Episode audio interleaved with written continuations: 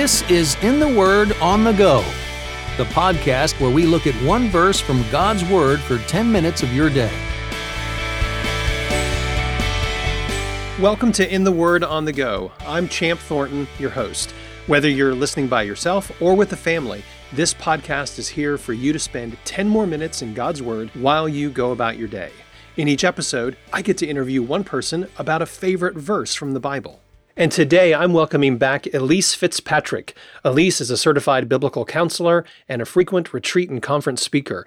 She's authored more than 20 books on daily living and the Christian life, including recently a 31 day devotional released by P&R that deals with the topic of doubt. If you haven't picked this up or seen this series from P&R, I really recommend it to you. Elise is married, has three kids and six grandkids, and I'm so glad to have her back on the podcast today. Elise, welcome back. Thank you so much. I'm so glad to be here. Thank you for making the time. What verse would you like to share with us today? I'd like to share Colossians 3, verses 1 through 4. If then you have been raised with Christ, seek the things that are above, where Christ is, seated at the right hand of God. Set your minds on things that are above, not on things that are on the earth. For you have died, and your life is hidden with Christ in God. When Christ, who is your life, appears, then you also will appear with him in glory. So, Elise, if you were going to put these verses in your own words, how would you mm. compress these verses and summarize their message? So, uh, I think that what I would do is just basically say, think about who you are. Think about what your identity is. You have been raised, you're seated with Christ, you are uh, your old life is over. You're hidden with Christ in God. Uh, you will be with Him in the future. And because of all of those things, then think about those things. Set your mind on those things. Think about Christ. So, Paul is telling us here that we need to work our minds to set our thoughts on things that are true now that we're a new creature in Christ. So, why is he telling us this? Why is that important?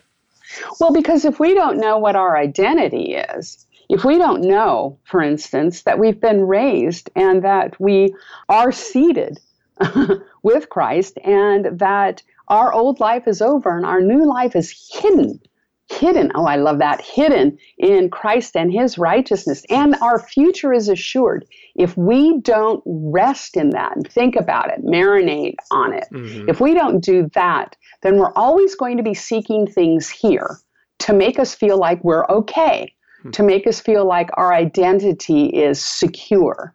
So we need to secure our identity, who we are in Christ, and then the things of earth, as the old song would say, mm-hmm. grow strangely dim because there's there's nothing here for us in comparison to the identity we have in Christ. So tell me about why you paused on the word hidden. What what is mm. Paul communicating there and why is it meaningful to you? Yeah, so to be hidden in Christ means that everything that's true about Christ is true about me.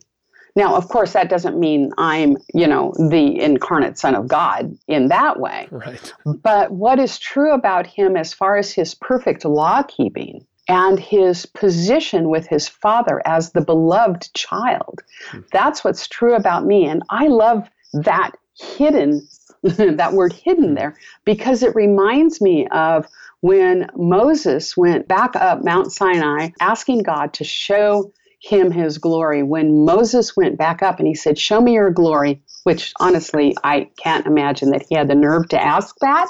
but God takes him and God wants to show him his glory, but God can't, you know, not full on, not unmitigated. And so he hides him in the cleft of the rock, which of course is why we sing Rock of Ages, cleft for me.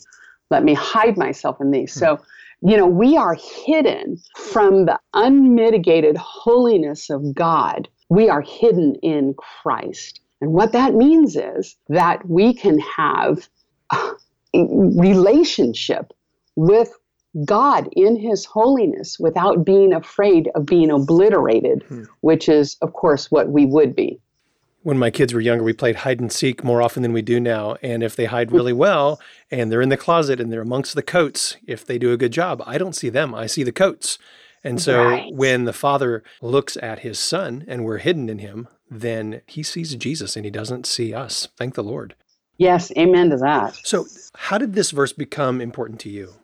Well, this verse became important to me when I wrote a, a book about the gospel entitled Because He Loves Me. Hmm.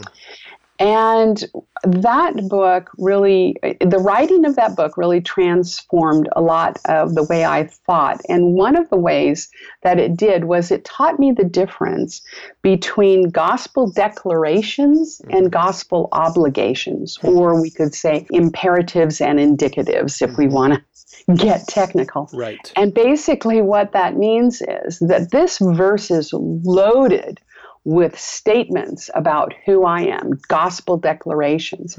But I know up until this time that I would read this verse and all I would see was the obligations. Huh. So I would read this verse and really basically all I would see was set my mind on things that are above and things seek the things that are above. Mhm. And I would blow over all of the other amazing declarations about who I am.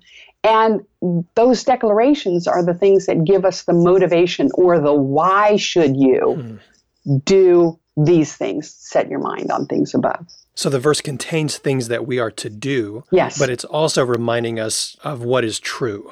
Yes. So we are to do these things out of, because of Hmm. our understanding and faith in our identity, which is hidden in Christ, raised with Him. We died with Him. We were raised with Him, and we will be with Him in glory. Because of that, and only that, that's our motivation to then live a holy life. So how does that change our lives then? How is it different in result than just saying, well, you know what, today I'm going to obey more? well, I don't know about you. I mean, maybe you're, you're a better Christian than me, but on the Let's days that I there. get on the days that I get up and I say today I'm going to obey more, that doesn't usually turn out real well. uh, simply because I will be lacking the very motivation that I need to know that. And I, Champ, I think this is the thing. I've been a Christian for almost 50 years. How on earth am I going to have the audacity, the courage to get up again tomorrow and pray, let your will be done by me right now, the way it's done by heaven? Let me do your will. Let me build your kingdom today when I know that for the last almost 50 years, I've prayed that. And yes, of course, I mean, I've grown, I've changed, God's been kind, but I, I, I haven't ever done that perfectly. Mhm. The only thing that gives me the motivation to know God will continue to love me, He will continue to help me, is to know that I'm seated with Christ. That's so good. Well, Elise, it's been wonderful to have you back on the podcast. Would you take a moment and close our time together by praying this verse for all of us? Heavenly Father, we thank you that you have told us, really in no uncertain terms, how much you love us and how much you have welcomed us. And so, Lord, we pray that you would help us to remember that we have been raised from death with your Son and that we have been hidden in him hidden as champ said in in those coats that that what you see when you look at us is your son and that we know that we don't have to worry about the future because when Christ who is our life appears we will be with him. So because of all those things lord we pray that you would help us today not to set our hearts on building our own identities here, on trying to prove we're really great here, but instead that we would set our hearts on Christ alone, and then that we would stand and rest in what He's done. We pray in Christ's name. Amen. Thanks for listening to In the Word on the Go. For more information about this podcast or to listen to past episodes, visit wordonthego.net.